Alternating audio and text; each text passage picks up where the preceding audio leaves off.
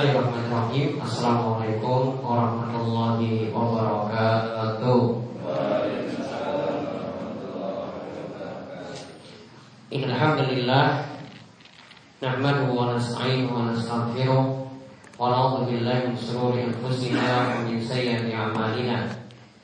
May yahdihillahu fala mudilla wa may yudlilhu fala Wa asyhadu an la ilaha illallah wahdahu la syarikalah wa asyhadu anna Muhammadan abduhu wa rasuluh Allahumma salli ala nabiyyina wa sayyidina Muhammad wa ala alihi wa man tabi'ahum bi ihsan ila yaumiddin Allahumma aslih lana dinana allati huwa ismatu amrina wa aslih dunyaya allati fiha ma'ashuna wa aslih akhiratana allati fiha ma'aduna waj'al waj'al al-mauta rahatan lana min kulli syarr kaum muslimin, bapak-bapak, para jamaah sekalian yang semoga selalu dirahmati oleh Allah Subhanahu wa taala.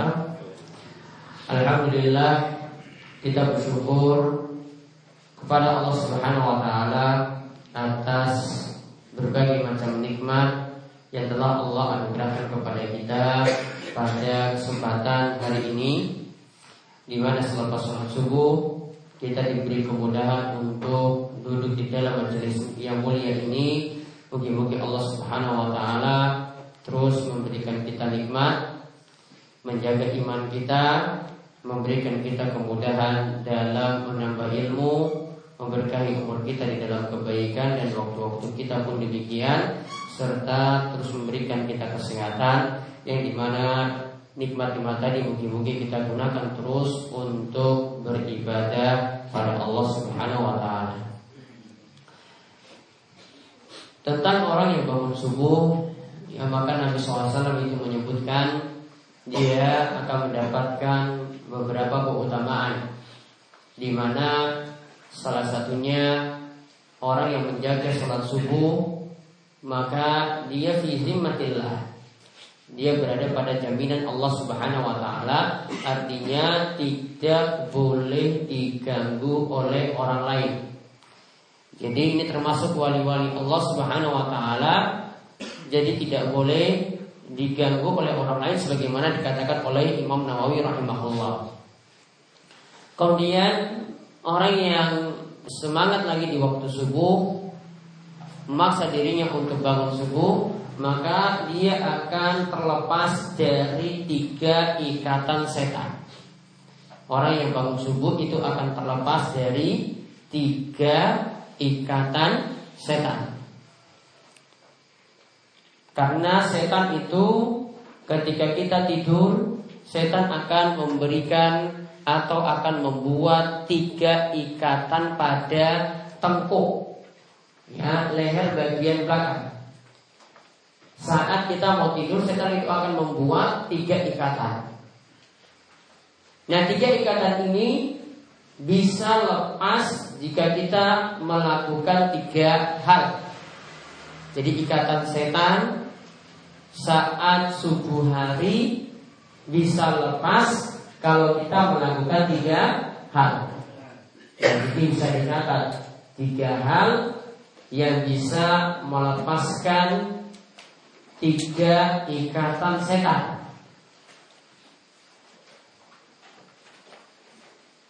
Pada subuh hari. Dan ingat ya, tiga ikatan ini setan itu tanam, setan itu membuatnya ketika kita hendak tidur.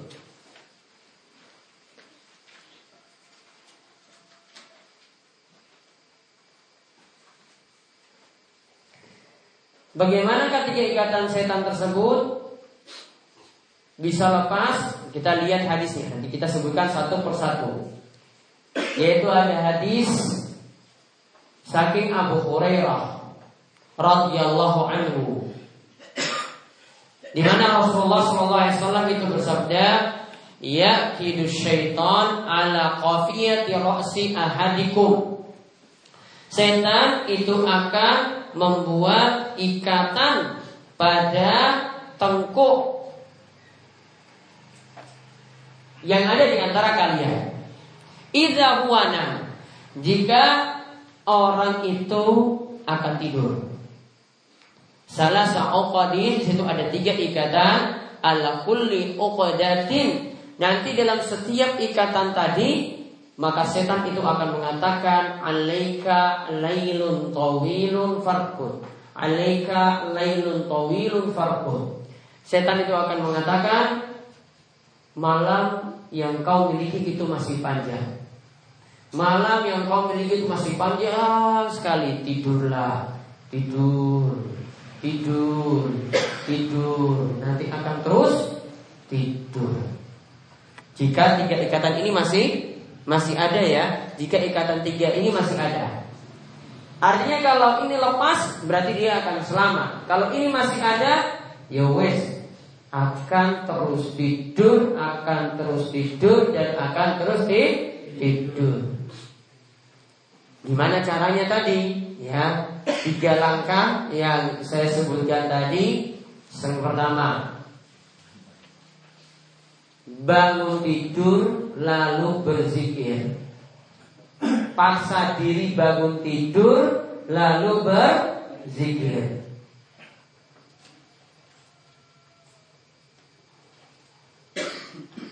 Di dalam hadis ini yang langkah pertama ini disebutkan fa inistaiqadha fa zakarallah taala in halat uqadatun. Jika dia paksa dirinya bangun tidur, ya wes tangi. Ya, jam 4 paksa dirinya bangun tidur. Lalu dia berzikir pada Allah Subhanahu wa taala, in halat uqadatun. Satu ikatan akan terputus. Ya, satu ikatan akan terputus. Niki lagi siji Kemudian fa'in tawat doa. Berarti langkah yang kedua berwudu. Segera pergi berwudu. Jangan tunda-tunda. Maka in halat oqadatun. Satu ikatan lagi akan putus. Akan lepas. Ya, jadi dua ikatan sudah lepas. Dia ambil air wudhu secara sempurna seperti dia akan mengerjakan sholat, dia berwudhu entah niki misalnya lagi jam 3 sholat tahajud atau niatannya untuk sholat subuh. Kemudian langkah yang ketiga yang dia lakukan kerjakan sholat. Yang ketiga kerjakan sholat. Fa'in sholat Nah ini kata Nabi SAW Jika dia mau mengerjakan Sholat In halat Okodatur Maka satu ikatan lagi akan Putus Satu ikatan lagi akan putus Akan lepas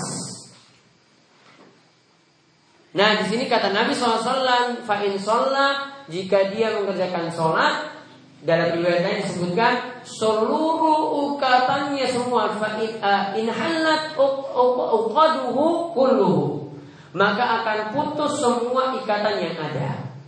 Berarti tiga ikatan tadi sudah terputus semuanya. Maka selanjutnya Nabi SAW katakan manfaatnya di sini bangun subuh, ya, manfaatnya bangun subuh. Ketika kita sudah melepas tiga ikatan tadi. Jadi cara pertama bangun tidur lalu ber berzikir. Ingat berzikir bisa baca zikir setelah bangun tidur. Pripun dizikire? Alhamdulillahilladzi ahyana ba'dama amatana wa ilahi nusyur. Aku memuji Allah Subhanahu wa taala, segala puji bagi Allah. Ahyana, aku kembali dihidupkan Ba'dama amatana setelah aku itu dimatikan wa ilaihi nusyur dan nanti kepada Allah tempat kita kembali. Nah lihat dia baca zikir itu. Kemudian yang kedua, langkah yang kedua berwudu. Ya, langkah yang kedua berwudu. Maka akan lepas ikatan sing kali. Kemudian setelah itu kerjakan sholat yang mungkin jadi sholat tahajud dia kerjakan atau mungkin sholat sunnah atau setelah itu langsung sholat subuh maka seluruh ikatan yang ada itu akan lepas. Manfaatnya di sini lihat manfaatnya Nabi SAW katakan ada dua manfaat jika tiga hal tadi dilakukan. Yang pertama nasyiton, dia akan semangat, akan semangat di pagi hari. Beda kalau orang itu malas tangis subuh. Ya biasanya esok niku wis males-males nunda kerjaan terus, nunda kerjaan terus, ya keadaannya itu tidak kuat. Beda dengan orang yang bangun subuh. Yang nomor kali tibun nafsi, dirinya akan diberi kesehatan. Dirinya akan diberi kesehatan. Tibun nafsi keadaan dirinya baik, hatinya baik, kemudian keadaan raganya, jiwanya, jasadnya baik. Nah sebaliknya kalau tiga hal tadi tidak dilakukan artinya orang tangis subuh, orang lakoni sholat subuh maka Nabi SAW katakan wa illa sebaliknya asbaha khabis asbaha khabisun nafsi kaslan. Kalau tidak dilakukan maka dia jadi tidak sehat dan jadi juga pemalas. Tadi kalau dikatakan bangun subuh semangat ini jadi pemalas. Kalau dikatakan bangun subuh tadi itu jadinya sehat ini jadinya tidak sehat hati ini orang sehat, raganya juga orang se sehat. Makanya ini di antara keutamaan bangun subuh. Apalagi kita memperhatikan yang wajib, ditambah lagi karo sing sunnah, sholat tahajud, ditambah lagi setelah kita melakukan kewajiban dan amalan-amalan tadi, kemudian diteruskan dengan kita melakukan ya amalan yang bermanfaat seperti menimba ilmu pada pagi ini. Jadi ini di antara keutamaan bangun subuh. Jadi marilah kita ingatkan diri kita sendiri kemudian ya istri kita, anak kita atau sedulur-sedulur kita, tetangga kita akan keutamaan yang besar di sini. Karena banyak yang sampai melalaikan sholat subuh. Padahal kalau sholat subuh ini sampai dilalaikan, Nabi SAW menyebutkan dalam satu hadis, yaitu ada hadis dari Ibnu Mas'ud radhiyallahu anhu. Ketika itu Nabi SAW diceritakan tentang orang yang tidur di malam hari sampai subuh nggak bangun-bangun. Dia tidur terus sampai datang pagi. Maka ketika itu Nabi SAW itu mengatakan Zaka rojulun Balas syaitanu fi udunai. Aqala uduni. Laki-laki ini atau orang ini Kalau dia tidur terus sampai kebablasan sholat subuh Maka nyatanya setan itu telah mengincingi dua telinganya. Atau kencing di telinganya. Jadi telinganya itu dikencingi oleh setan. Hadis ini mutafakun alaih diriwayatkan oleh Imam Bukhari dan Muslim. Ya, jadi orang yang tidur terus sampai pagi nyatanya itu lagi dikencingi setan. Untung setan ini orang nampak. Setan itu bentuknya makhluk gaib. Seandainya setan itu bentuknya seperti ya cah cilik. Coba. Seandainya Allah wujudkan seperti cah cak cilik koyo tuyul nampak ya toh kalau di film-film kan nampak terus kencingi coba perasaannya kepiye ya. Tolong ya. Ini alhamdulillah Allah itu buat setan ini orang nak nampak. Seandainya setan itu nampak pas bunyi di ora tenang. Pas subuh tambah lagi dikencingi lagi. Ya ini untungnya Allah Subhanahu wa taala membuat ada makhluk itu sing nampak, ada makhluk itu sing orang nampak, ada makhluk sing nyata, ada makhluk-makhluk gaib seperti jin dan setan. Ya. Jadi ini menunjukkan juga bahaya yang orang yang agak bangun subuh artinya ya setan akan mengincingi dua telinganya. Coba bayangkan bahayanya seperti itu ya. Ini Ya, ketika tidak bangun subuh seperti tadi dan masih banyak mafsadat, masih banyak mudarat, masih banyak bahaya, bahaya yang lainnya orang tidak bangun subuh. Ya, di samping dia tidak mendapatkan penjagaan Allah, jaminan Allah, di samping itu juga banyak kesusahan, kesulitan yang terus akan menimpa dirinya. Maka demikianlah keutamaan orang yang bangun subuh dikatakan oleh Imam Nawawi dalam kitab Riyadhus Shalihin, orang yang menjaga sholat subuh itu termasuk wali Allah. Dan wali Allah ini tidak boleh diganggu. Artinya pun Allah Subhanahu wa taala akan membuat orang-orang tidak mengganggu dirinya.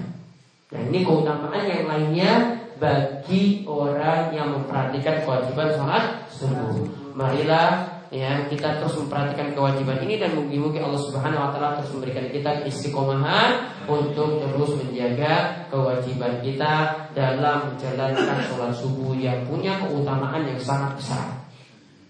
Selanjutnya kita akan melanjutkan pembahasan kitab Al-Kabair ya dosa besar. Terakhir kemarin kita membahas tentang masalah sombong. Apa yang disebut sombong? Kemarin sudah disebutkan ada dua kriteria orang disebut som sombong. Apa yang pertama? Batul hak menolak kebenaran.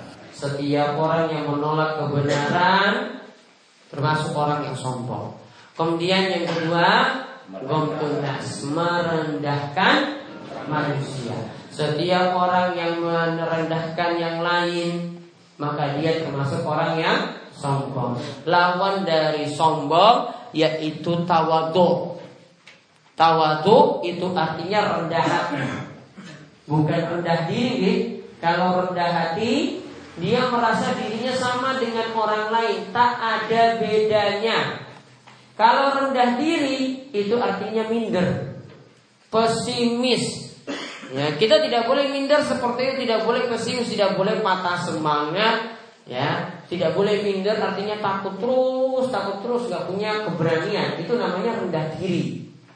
Kalau rendah hati itu artinya hatinya dia anggap ya atau dirinya dia anggap sama dengan orang lain.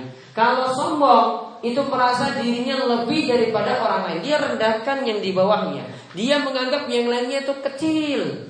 Sebagaimana kemarin selalu saya ibaratkan seperti orang yang berada di bangunan yang tinggi. Kalau dia berada di lantai 20 ya lantai 20 coba lihat wong-wong sing nengisor kuwi pasti dianggap kecil.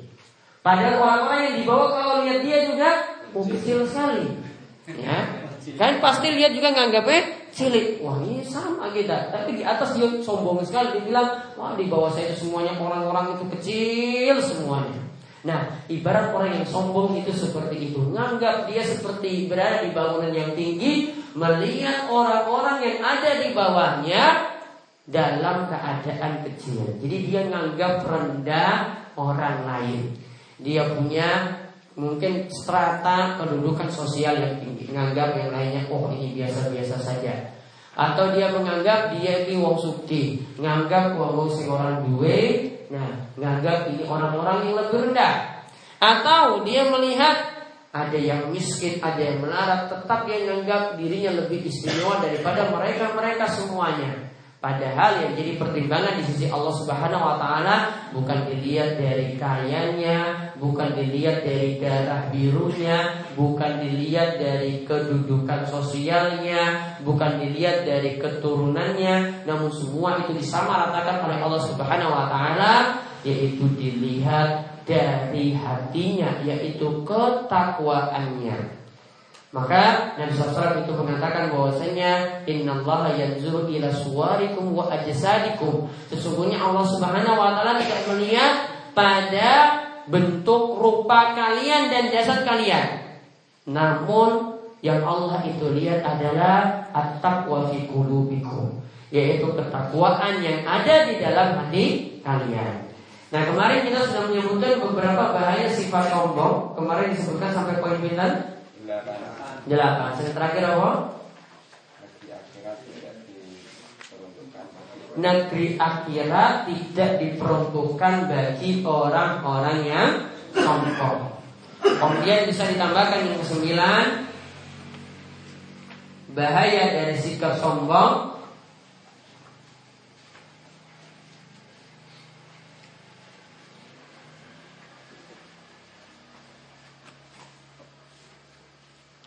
Sikap sombong akan membuat seseorang mendapatkan kecelakaan di dunia.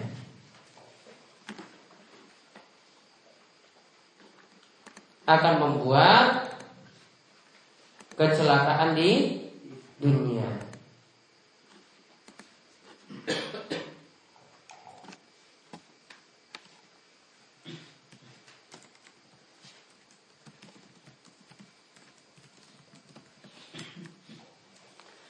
Coba perhatikan hadis yang Nabi SAW sebutkan yaitu dari Salamah bin Al-Aqwa. Di mana di sini diceritakan tentang orang yang ketika itu makan di samping Nabi SAW dengan tangan kiri. Disebutkan di sini bahwasanya akal rajulun inda Nabi SAW bishimalihi ada orang yang makan di samping Nabi SAW dengan tangan kirinya. Kemudian ketika itu Nabi SAW perintahkan kul dia ini. Makanlah dengan tangan kananmu. Karena ingat ya, tangan kanan ini adalah tangan yang baik yang biasa digunakan untuk yang baik baik. Sedangkan tangan kiri ini tangan yang digunakan untuk perkara-perkara yang jelek. Ya, sekali lagi ini digunakan untuk perkara-perkara yang jelek yang sifatnya hukumnya masih mubah, boleh. Namun digunakan untuk perkara yang kotor atau yang jelek. Sedangkan perkara yang tidak baik maka tidak perlu lagi ditanyakan ini gunakan tangan apa. Contoh, misalnya ada yang mau minum miras. Itu saya ngapain nganggo tangan apa? Ya kan nggak perlu ditanya karena apa? Ini sudah jelas tidak boleh dikonsumsi. Jadi tidak ada lagi pertanyaan Iki sing iki misalnya arah nuang mirase nganggo tangan kanan ya apa tangan kiwo. Nggak ada pertanyaan tentang hal itu. Wah, iki wes ora entok kok malah ditanya lagi sing iki tangan apa. Ya kan? Nggak ada keutamaan yang mau nganggo tangan kanan, tangan kiri, ya jelas ora entok. Sama pula dengan ngerokok coba, ngerokok jawabannya kepiye coba. Nganggo tangan apa sing apik? Jadi mesti nganggap ya toh? Nganggap nah, itu juga gak perlu ditanya tangan apa kan gue. Pokoknya tidak ada jawabannya. Yang gak perlu ditanya lagi.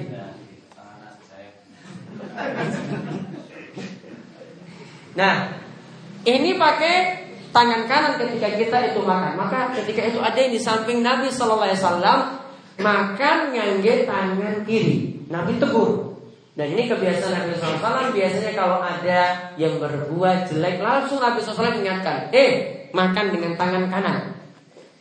Nah ketika itu dia nolak, dia katakan la Aku nggak mampu makan dengan tangan kanan. Eh ternyata diceritakan dalam hadis Nabi SAW balik nanya, tok tak benar engkau tidak mampu?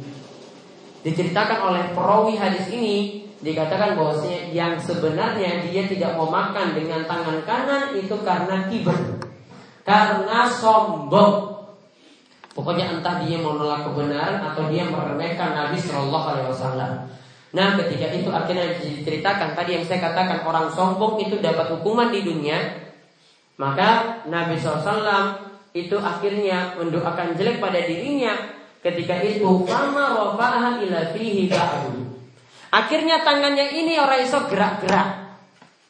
Ya, tadi tangannya kan makan dengan tangan kiri kan, akhirnya tangannya tidak bisa gerak-gerak ketika itu.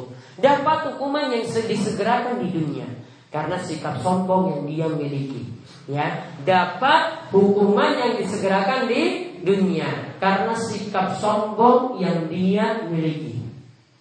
Nah, ini, maka ini bahayanya bersikap sombong karena nanti akan mendapatkan hukuman yang disegerakan di dunia. Kemudian bahaya yang ke-10 dari sikap sombong yaitu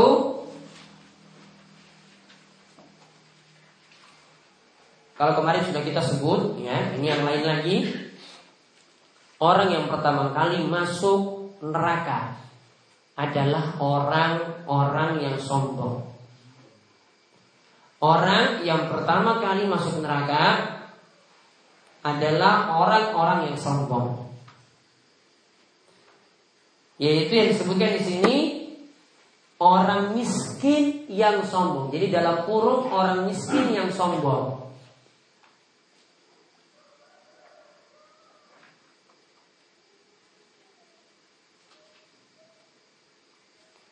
Nah bagaimana hadis yang menyebutkan hal ini? Nabi SAW pernah menyebutkan Ini adalah hadis dari Abu Hurairah. Hadisnya adalah hadis yang sahih. Awalu salasatin yadkhulunan nar Ada tiga orang Yang nanti terlebih dahulu masuk neraka. Ada tiga orang yang terlebih dahulu masuk neraka. Siapa tiga orang tersebut? Kata Nabi SAW yang pertama Amirun mutasallitun Yaitu yang pertama penguasa yang zalim. Kemudian yang kedua la zakat. Orang kaya yang tidak mau menunaikan zakat. Orang kaya yang tidak mau menunaikan zakat.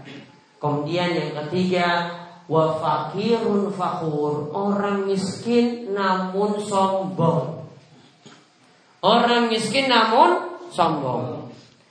Jadi karena sifat sombongnya kalau dia miskin ya tidak ada ancaman neraka di sini. Namun karena ada miskin ditambah sombong. Sifat sombongnya inilah yang membuat dia itu masuk neraka. Dan di sini para ulama jelaskan kenapa kok bisa Orang miskin yang sombong ini malah yang duluan masuk neraka. Malah yang jadi orang yang duluan masuk neraka. Kata para ulama, karena kalau orang miskin sombong itu jarang. Ya, orang miskin sombong itu jarang. Sangat-sangat tidak mungkin kita temui. Masa wis miskin tambah lagi sombong. Misalnya arep ngemis dikei sewu protes. Ya masa yang ini tuh. Ya, aku iki orang biasa yang ini lho, 5000 minimal. Dia meremehkan pemberian seribu. Coba lihat, remehkan pemberian seribu. Bahkan itu ada pengemis tuh sampai buang uangnya itu, dikasih 500 koin 500. Langsung dia buang ketika itu. Apa kau minum orang manfaat? Saking sombongnya loh. Makanya ini Nabi SAW sampai golongkan mereka Ini kok miskin namun sombong Harusnya miskin itu bersabar Miskin itu banyak berdoa Miskin itu banyak semangat lagi untuk kerja Ini miskin namun ditambah dengan sifat sombong maka pantas dikatakan awalu salah satin yadkhulunan yaitu di antara tiga orang yang pertama kali nanti akan masuk neraka. Ini bahayanya seperti itu. Nah itu tadi semua bahaya 10 bahaya kesombongan yang telah kita bahas. Sekarang kita masuk ke pembahasan dosa besar nomor 16. Intinya yang sifat sombong tadi Imam Zahabi ingin terangkan orang yang menyombongkan diri yang paling berbahaya itu orang yang paling sombong dengan ilmunya. Seperti yang kami ceritakan kemarin tentang korun. Korun itu orang yang paling sombong dengan ilmu. Dia menganggap dia itu paling pintar, dia begitu sombong dengan ilmunya, sehingga mudah meremehkan orang lain. Walaupun hartanya itu melimpah, tidak ada manfaatnya. Dia sampai ditenggelamkan juga dengan hartanya tersebut karena sombong yang dia miliki terutama dia menyombongkan diri dengan ilmu nganggap paling pintar daripada orang lain maka Imam Zahabi tekankan sifat sombong seperti inilah yang patut diwaspadai jangan sampai kita merasa sombong merasa paling pintar karena ilmu yang kita miliki ilmu apa pun walaupun dia seorang profesor harus punya sifat rendah hati. Walaupun dia seorang dokter harus punya sifat rendah hati. Walaupun dia itu paham agama juga harus punya sifat rendah hati. Nah sekarang dosa besar nomor 16 Kesaksian palsu.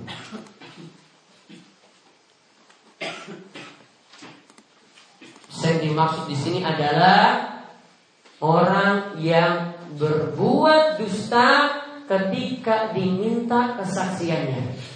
Orang yang berbuat dusta ketika diminta kesaksiannya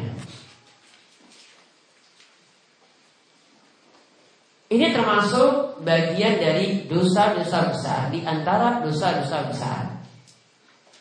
Kita lihat beberapa dalil yang dibawakan oleh Imam Nawawi di oleh Imam Zahabi di sini. Yang pertama surat Al-Furqan ayat ke-72. Allah berfirman, "Walladzina la yashhaduna zur." Ini pembicaraannya dalam konteks ketika Allah menjelaskan tentang sifat-sifat orang beriman. Sifat orang beriman itu bagaimana? Walladzina la yashaduna. Yaitu orang beriman tidak memberikan persaksian palsu. Namun sebenarnya kata azur di sini menurut para ulama tafsir di sini ada delapan pendapat. Kata Azur di dalam surat Al-Furqan ayat 72 seperti dikatakan oleh Ibnul Jauzi dalam kitab tafsirnya Zadul Masir Beliau katakan Azur itu ada delapan pendapat di antara ulama pakar tafsir. Jadi kalau kita lihat pengertian ini tidak sebatas pada kesaksian palsu saja, namun ini beralih juga atau merembet juga atau kita bisa maknai dengan tujuh makna yang lainnya. Apa makna yang lainnya? Nah, di sini disimak saja, diperhatikan saja. Yang pertama yang dimaksudkan di sini adalah waladina la yaitu orang beriman tidak hadir di tempat yang ada berhala. Tidak ada di rumah yang ada patungnya.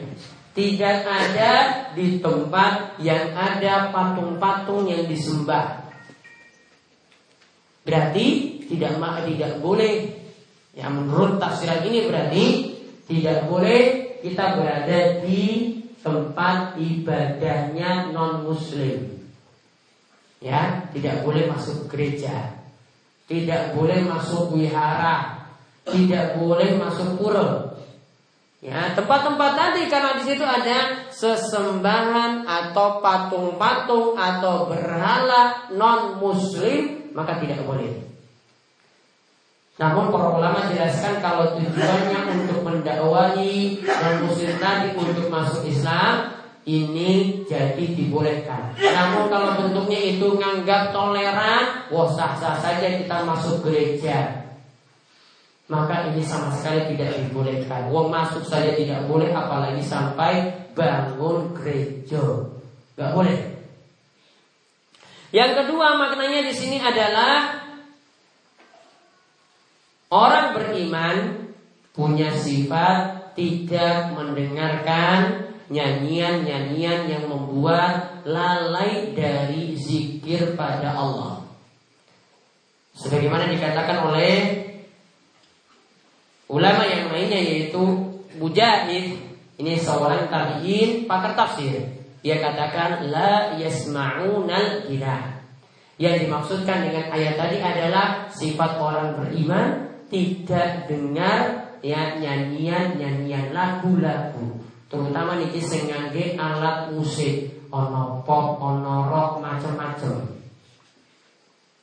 Yang ketiga, Orang beriman juga di sini dikatakan la yasadun azur maksudnya azur di sini adalah kesyirikan. Berarti orang beriman tidak hadir dalam ritual-ritual kesyirikan. Cuma sekedar lihat saja tidak boleh. Ya, sekali lagi cuma sekedar lihat saja tidak boleh. Misalnya wonten ya sedekah laut atau ada bentuk kesyirikan-kesyirikan yang lainnya. Cuma datang saja lihat. Oh, kepiye yo acaranya yo. Tidak boleh. Termasuk juga apa? Ya, kalau lihat jadilan ini ada unsur-unsur kesyirikan dalamnya juga baiknya tidak tidak hadiri oleh wong-wong yang beriman. Yang keempat yang dimaksudkan di sini, ya ini saya tidak sebutkan semuanya, ada disebutkan oleh Imam Ar-Rabi dari sahabat Anas bin Malik, termasuk di sini tidak hadir pada hari raya orang musyrik.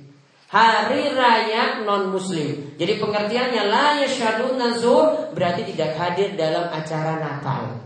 Berarti tidak hadir dalam acara pasca. Berarti tidak hadir dalam acara-acara non muslim yang lainnya. Sama sekali tidak dihadiri. Termasuk bentuknya nanti di sini para ulama jelaskan sampai mengucapkan salam ya nggak boleh sampai memberikan hadiah juga tidak boleh, sampai menerima orderan juga tidak boleh. Orderan yang ada kaitannya dengan acara-acara muslim tadi sama sekali tidak boleh diterima. Kemudian yang terakhir di sini ada juga yang menyebutkan dari Amr bin Qais. Dia menyebutkan dimaksudkan di sini adalah hadir di majelis-majelis kianat. Di situ biasanya ada yang biasanya ngapusi uang. Bisa jadi situ majelis anak ada tempat perjudian karena tempat perjudian itu rata-rata diisi dengan kebohongan. Biasanya diisi dengan kebohongan. Ada di situ majelis orang-orang minum khamar. Itu majelis-majelis yang tidak baik. Ya, maka seperti ini juga tidak boleh orang beriman niku hadir kecuali hadirnya untuk menghilangkan kemungkaran yang ada, maksiat yang ada itu dihilangkan. Jadi ayat ini masih berlaku umum untuk perihal yang macam-macam. Tadi tidak boleh menghadiri tempat yang ada berhala. Seperti tadi tempat ibadahnya non muslim. Begitu juga tidak boleh hadir di tempat yang ada kesyirikan. Begitu juga tidak boleh hadir di hari raya non muslim. Begitu juga tadi hadir di majelis-majelis khana, yaitu majelis-majelis khianat ketika itu. Intinya, kenapa kau hadir saja tidak boleh padahal kita tidak lakukan maksiat loh. Hadirnya saja tidak boleh. Maka para ulama jelaskan mereka punya kaidah al-wasailah hukumul maqasid. Perantara menuju suatu yang haram itu juga akhirnya diharamkan. Coba perhatikan dalam masalah sholat Jumat. Allah itu perintahkan kepada kita ya ayyuhallazina amanu idza nudiya li sholati min yaumil jum'ati fas'au ila dzikrillahi wa dzarul bayi. Wahai orang yang beriman, jika kalian dipanggil untuk sholat Jumat, maka bersegeralah menuju panggilan tersebut. Artinya hadirilah sholat Jumat dan tinggalkanlah jual beli. Padahal jual beli Buka toko, buka warung itu jauh dari masjid. Namun yang jauh dari masjid ini saja dilarang. Apalagi jika dilakukan di dalam mas masjid. Segala bentuk yang melalaikan dari mendengarkan khutbah itu dilarang. Apalagi ini kalau dilakukan di masjid ngobrol sama teman di dekatnya ya atau melakukan bentuk-bentuk yang lainnya. Nah, itu dilarang. Nah, ini Kenapa jual beli sampai dilarang ketika imam sudah naik mimbar menyampaikan khutbah Jumat? Karena ini perantara menuju sesuatu yang diharamkan. Kalau ini masih tetap ada, orang-orang akan tinggalkan sholat Jumat. Akhirnya tidak datang ke masjid untuk sholat Jumat. Maka ini dilarang supaya orang-orang itu menghadiri sholat Jumat. Termasuk juga di sini yang dilarang setiap perkara yang dapat melalaikan dari mendengarkan khutbah, yaitu ngobrol sama teman di sampingnya ketika khutbah Jumat, ya, atau bahkan kata Nabi SAW sampai pun ingin menegur orang yang salah, dia sebut pada temannya, hei diam, itu pun tidak boleh. Cukup dengan isyarat saja, suruh diam, diam. Jangan pakai obrolan. Karena ini nanti akan membuat lalai dari mendengarkan imam yang sedang menyampaikan khutbah ketika itu. Jadi hal-hal tadi itu dilarang karena ini jadi perantara menuju sesuatu yang diharamkan. Walaupun kita tidak merayakannya, merayakan tadi hari raya non muslim, cuma menghadirinya saja kan, bukan kita jadi panitia utama. cuma hadir saja, maka itu dilarang apalagi sampai kita melakukannya atau sampai berbeda keyakinan. Oleh karena itu dalam Islam ada istilah tasyabuh. Tasyabuh sudah saya pernah jelaskan artinya menyerupai non muslim. Ini padahal menyerupai dalam masalah lahiriah saja. Bentuk fisik yang nampak tidak pada hati loh. Hati kita tetap masih beriman.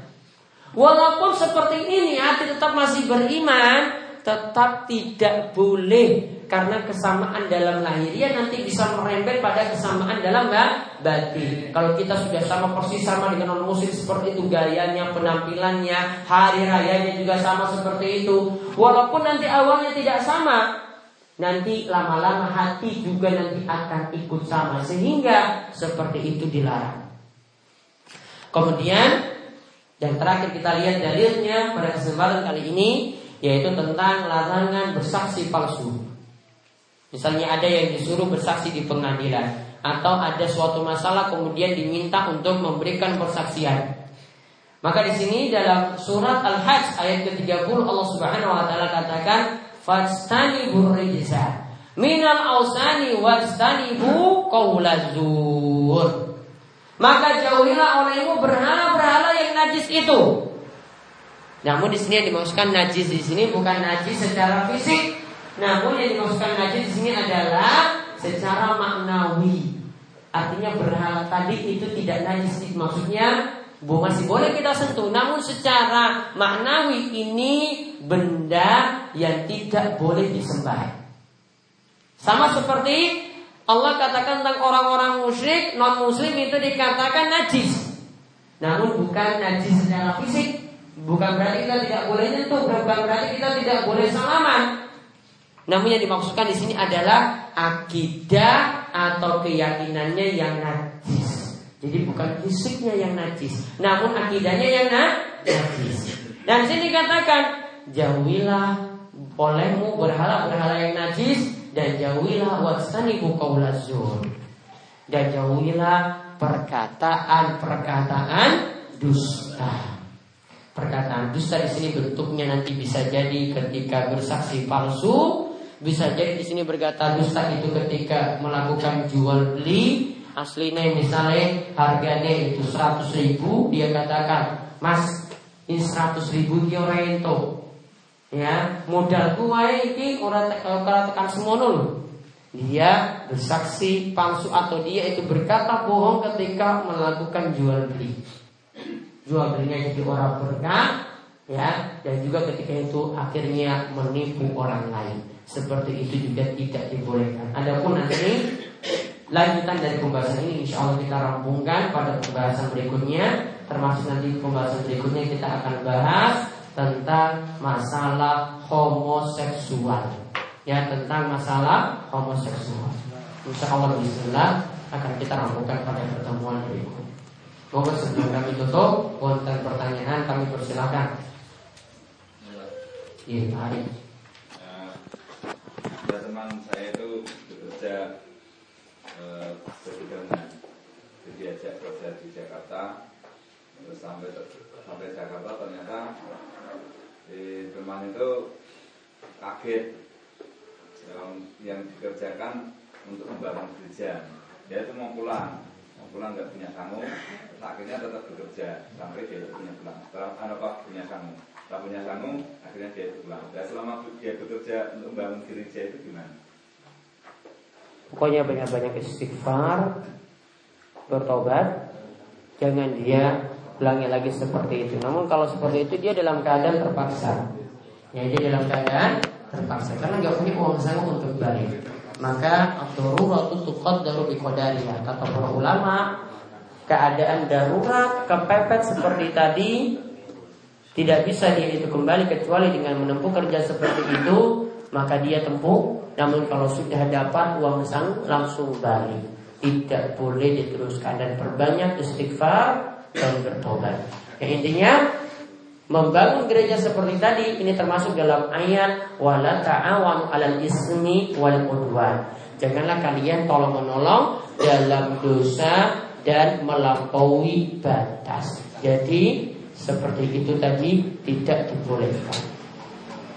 Ada lagi? Ya, Pak. Terima kasih waktunya.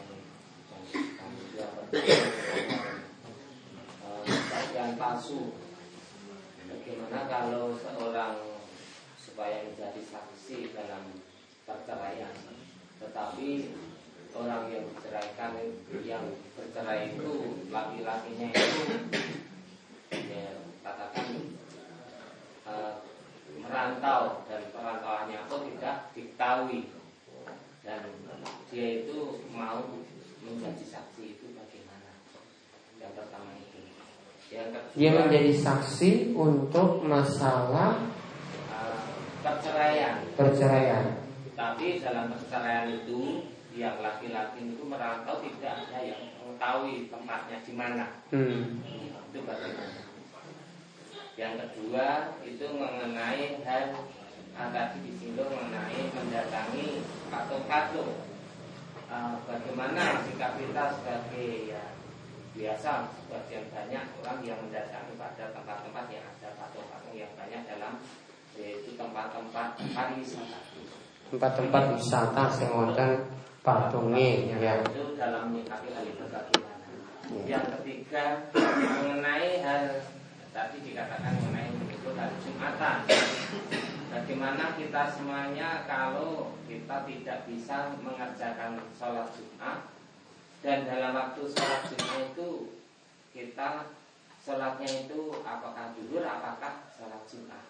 Ayo. Itu yang laki-laki. Kalau yang perempuan jelas kalau dalam sholat Jumat itu ada dua pendapat. Tetapi kalau yang laki-laki itu masih dalam keraguan kalau berbeda atau tidak bisa dalam hal suatu apa pun yang tidak bisa melaksanakan sholat Jumat maka dia itu sholat Jumat atau sholat. Baik. Iya, tentang pertanyaan ya, sing coba yang nomor tiga dulu. Tadi gimana kalau orang itu tidak sholat Jumat Atau ketinggalan sholat Jumat Atau ketiduran dari sholat Jumat? Atau cari-cari tempat nggak dapat tempat sholat Jumat. Maka kalau keadaannya seperti ini Selama dia itu orang yang mukim Ya, selama dia itu orang yang mungkin bukan musafir Kalau musafir jelas Jadi gugur sholat Jumatnya Musafir tidak wajib sholat Jumat. Orang yang melakukan perjalanan jauh dari Jogja sampai Sumatera misalnya atau Jakarta, dia tidak wajib sholat Jumat. Dia tidak wajib sholat Jumat ketika itu. Namun sekarang kita bahas wong mukim. Ada kewajiban sholat Jumat ketika itu, mungkin boleh jadi dia ketiduran atau ada berbagai macam uzur yang lainnya. Kalau ada dia ada dapat kesempatan untuk sholat Jumat namun selalu beralasan-alasan ya mencari-cari alasan ini tidak boleh meninggalkannya berarti dosa besar. Bahkan kalau orang itu meninggalkan sholat Jumat sampai tiga kali dia dicatat sebagai orang-orang munafik dan hatinya itu akan tertutupi dari kebaikan-kebaikan jika sampai tiga kali. Orang mesti berturut-turut. Kemudian kalau ini dia ada uzur tadi, ini orang yang ada uzur. Ada alasan ketiduran misalnya. Ya, atau dalam keadaan sakit, maka dia ganti dengan sholat zuhur menjadi empat rakaat. Ya, sekali lagi dia ganti menjadi sholat zuhur empat rakaat. Misalnya juga ini suatu pos satpam tidak boleh ditinggalkan. Kalau ditinggalkan nanti mall ini atau hotel ini kecolongan. Berarti kan harus jaga kan? Harus jaga. Pos polisi juga misalnya. Kalau ditinggalkan nanti ada bahaya. Maka saat itu sholat Jumatnya diganti dengan sholat zuhur empat rakaat. Kemudian yang kedua tadi mendatangi tempat-tempat wisata yang ada patung-patung. Dan ini biasanya jadi objek wisata yang besar saat ini. Misalnya apa? Prambanan, terus Borobudur, ya ke tempat-tempat seperti itu. Ini termasuk dalam ayat tadi, La yashhaduna zura. Tidak boleh kita menghadiri tempat-tempat yang ada patung-patung.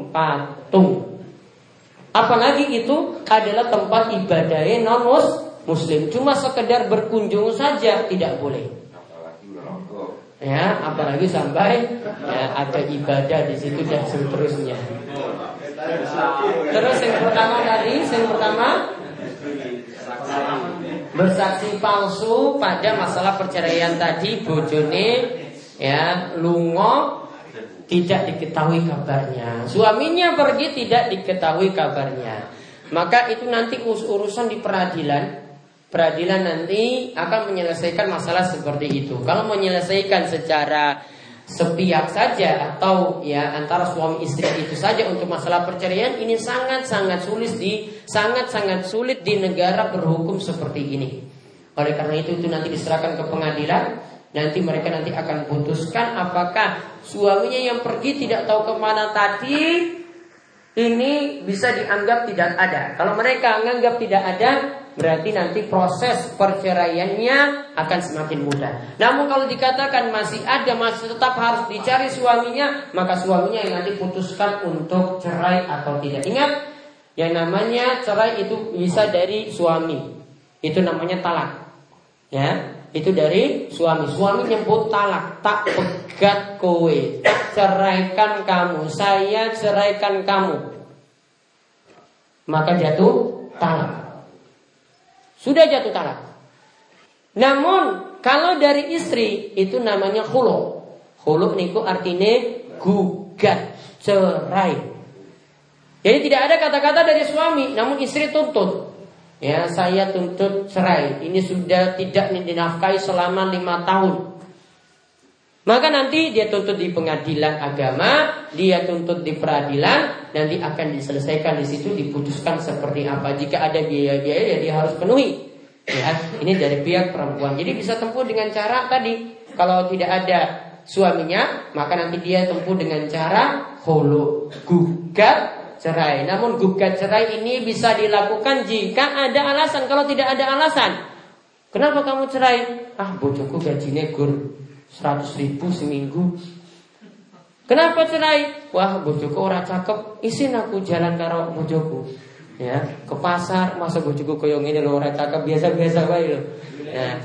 kalau seperti itu tidak ada alasan kan? Tidak ada alasan maka tidak boleh. Harus dengan alasan yang jelas tidak dinafkahi. Begitu juga ada alasan karena tidak cakep itu sebenarnya bisa. Dulu ada seorang wanita dia cuma katakan pada Nabi SAW, Wahai Nabi SAW, seandainya aku tetap dengan suamiku ini, aku bisa kufur. Aku bisa kafir loh. Kenapa? Karena suaminya saking jeleknya. Iya saking jeleknya dia tidak tahan, tidak betah. Ya nggak tahu dulu kok bisa nikah itu kenapa? Pokoknya wes nikah, terus ketika nikah, ya dia dengan suaminya dia bilang, aku sudah tidak betah karena tidak tahan. Seandainya masih tetap sekamar dengannya, sudah. Saya mendingan kafir, dia bilang. Saya mendingan kafir daripada tetap dengan suamiku. Maka Nabi SAW suruh kembalikan mahar yang dulu pernah diberikan yaitu satu kebun kurma, ya dikembalikan lagi kepada suaminya. Nah ini gugatan cerai dari istri karena ada alasan. Dia seandainya tetap dengan suaminya bisa jadi kufur. Maka ketika itu tuntut di pengadilan biar ini diselesaikan. Ada lagi? Ini. Masih agak untuk tadi yang mengucapkan selamat dari pada agama lain ya. Itu secara prakteknya masih agak kesulitan. Harus jujur itu. Baik diakui atau tidak, memang masih agak sulit karena itu terkait masalah keluarga. Apakah tidak bisa disikapi dengan hukum lahiriah atau secara seremonial untuk mengucapkan selamat pada orang non muslim. Hmm. karena itu terkait yang sudah terbiasa dilakukan sebelum kita tahu. Yang keduanya itu masih sedulur. Ya bagaimana sikap kita apakah kita ya kita masih ucapkan atau kita sama sekali tidak dilakukan. Apakah cukup salaman? Yang kedua masih agak klasik juga masalah orang yang meninggal dunia yang mengaku Islam tapi dia tidak menjalankan apa-apa. Apakah itu disolatkan atau tidak? Kalau dulu kita mengatakan bisa disolatkan dengan dihukum binariah kita ada terkait dengan itu tidak Baik. Untuk yang kedua Gimana kalau ada orang yang meninggal dunia Kemudian dia tidak melakukan amalan apa-apa Namun masih ngaku sebagai muslim Maka hukumi seperti ini lahiriahnya Ya hukumi lahiriahnya dia ngakunya sebagai apa Maka tetap harus ada yang ngurus jenazahnya Mulai dari memandikan, mengafani sampai nyolatkan Namun ini disarankan bagi orang-orang yang punya nama. Bagusnya dia tidak mendatangi untuk menyolatkan. Biar orang-orang tahu. Ya, karena Nabi SAW sering kali seperti itu ada orang yang punya utang. Nabi SAW itu tidak menyolatkan. Tujuannya itu ada biar orang-orang tahu orang ini bermasalah. Kalau tahu ini bermasalah, mereka tidak mau lagi seperti itu. Maka kalau ada orang yang punya nama, ini biasanya kalau yang lain-lain itu disolatkan. Ya, namun kok iki jamaah ini, ini kok tidak, yang warga ini kok tidak, maka kan nanti jadi bahan omongan kan? Wah, ini bapak ini kan biasanya nyolat ke, kok pasti iki kok ora. Maka kalau orang yang punya nama, orang yang terpandang, apa ulama, ya baiknya tidak menyolatkannya. Nanti yang lainnya yang nyolatkan. Ini tujuannya untuk mendidik biar yang lain tidak ikut-ikutan seperti itu. Jadi penyikapannya seperti tadi. Kalau takziahnya tidak. Takziah boleh sikapi seperti lahiriahnya. Ya. Namun tidak sampai karena takziah itu masih lebih di bawah daripada nyolatkan atau mandikan. Itu masih lebih di bawah. Ya, hukumnya masih jauh di bawahnya. Nah, kemudian sekarang tentang masalah tadi menyikapi dalam hal mengucapkan selamat Natal atau perayaan-perayaan non muslim yang lainnya. Maka sikap kita dalam masalah ini yang pertama kita harus tunjukkan bagaimanakah sikap Islam kita yang sebenarnya. Mungkin yang dulu lah biarlah yang dulu itu ada. Namun yang sekarang kita tunjukkan prinsip kita itu seperti apa? Ya, prinsip kita seperti apa? Apa? Seperti sebaiknya seperti itu harus ditunjukkan. Kemudian kalau merasa sulit, ya, fattaqullaha mastata'tum, maka bertakwalah kepada Allah semampu kalian.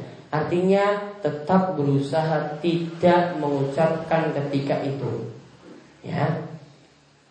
Dalam hal mengucapkan selamat selamat seperti ini, ya. Kalau untuk kami sendiri dahulunya ya mudah-mudahan mengucapkan seperti itu karena tidak tahu.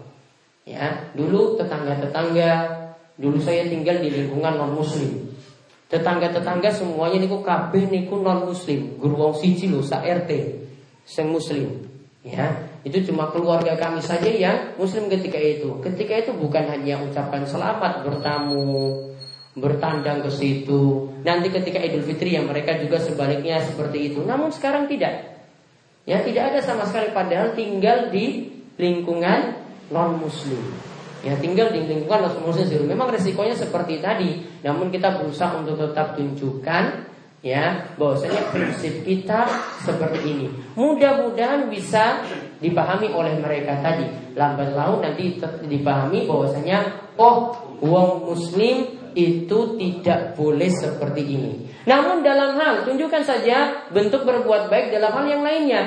Misalnya kita kasih hadiah, namun ini tidak ada kaitan dengan masalah keagamaan, ya beri makan kepada mereka, atau beri bantuan-bantuan yang lainnya kepada mereka. Namun selama tidak ada kaitannya dengan agama. Ya, ingat ini prinsip kita lakum dinukum waliyadin ini harus kita pegang. Kalau belum bisa ya pelan-pelan saat ini ya bisa sedikit demi sedikit itu ditinggalkan. Fattaqullaha mas Tata'utum Bertakwa pada Allah semampu kalian Namun saya sarankan Tunjukkan prinsip Islam kita itu bagaimana Sebaiknya tidak mengucapkan seperti itu Karena kata-kata yang ada dalam mengucapkan selamat Natal ya Atau semisal itu Ini bukan lagi kata-kata cuma sekedar selamat Namun di balik Natal itu karena merayakan ya Yesus yang sebagai anak Tuhan. Kita jelas saja prinsip ini sangat bertentangan dengan akidah kita. Kalau kita ucapkan selamat, ini masalahnya sangat bertentangan sekali dengan akidah kita. Kemudian terakhir di sini ada yang tanya, ya ini dari uh, pendengar di internet. Mereka tanya, ya ini dari mereka kerja di luar ya, ini TK, TKW ya. Saya kan kerja di orang yang non Muslim dan di rumahnya juga ada patung. Dan setiap hari Senin harus pergi ke gereja. Bagaimana nasihat tentang hal ini? Baiknya ya untuk masalah ini sebaiknya segera untuk tidak melanjutkan pekerjaan di situ. Banyak berdoa pada Allah Subhanahu wa taala supaya diganti dengan pekerjaan yang lebih baik, bekerja dengan seorang muslim dan tidak menolong non muslim lagi di dalam ya kejelekan-kejelekan atau dosa semacam itu. Ingatlah bahwasanya di balik bekerja dengan cara yang tidak halal tadi akan membuat rezeki kita jadi tidak berkah. Namun kalau kita berusaha untuk meninggalkannya maka Allah akan ganti dengan yang lebih baik. Mungkin ini kemauan yang kita bahas untuk kesempatan kali ini mungkin-mungkin manfaat kita tutup kalian doa kafaratul majelis semoga subhanakallahumma wa bihamdika asyhadu la ilaha illa anta astaghfiruka wa atubu. Assalamualaikum warahmatullahi wabarakatuh.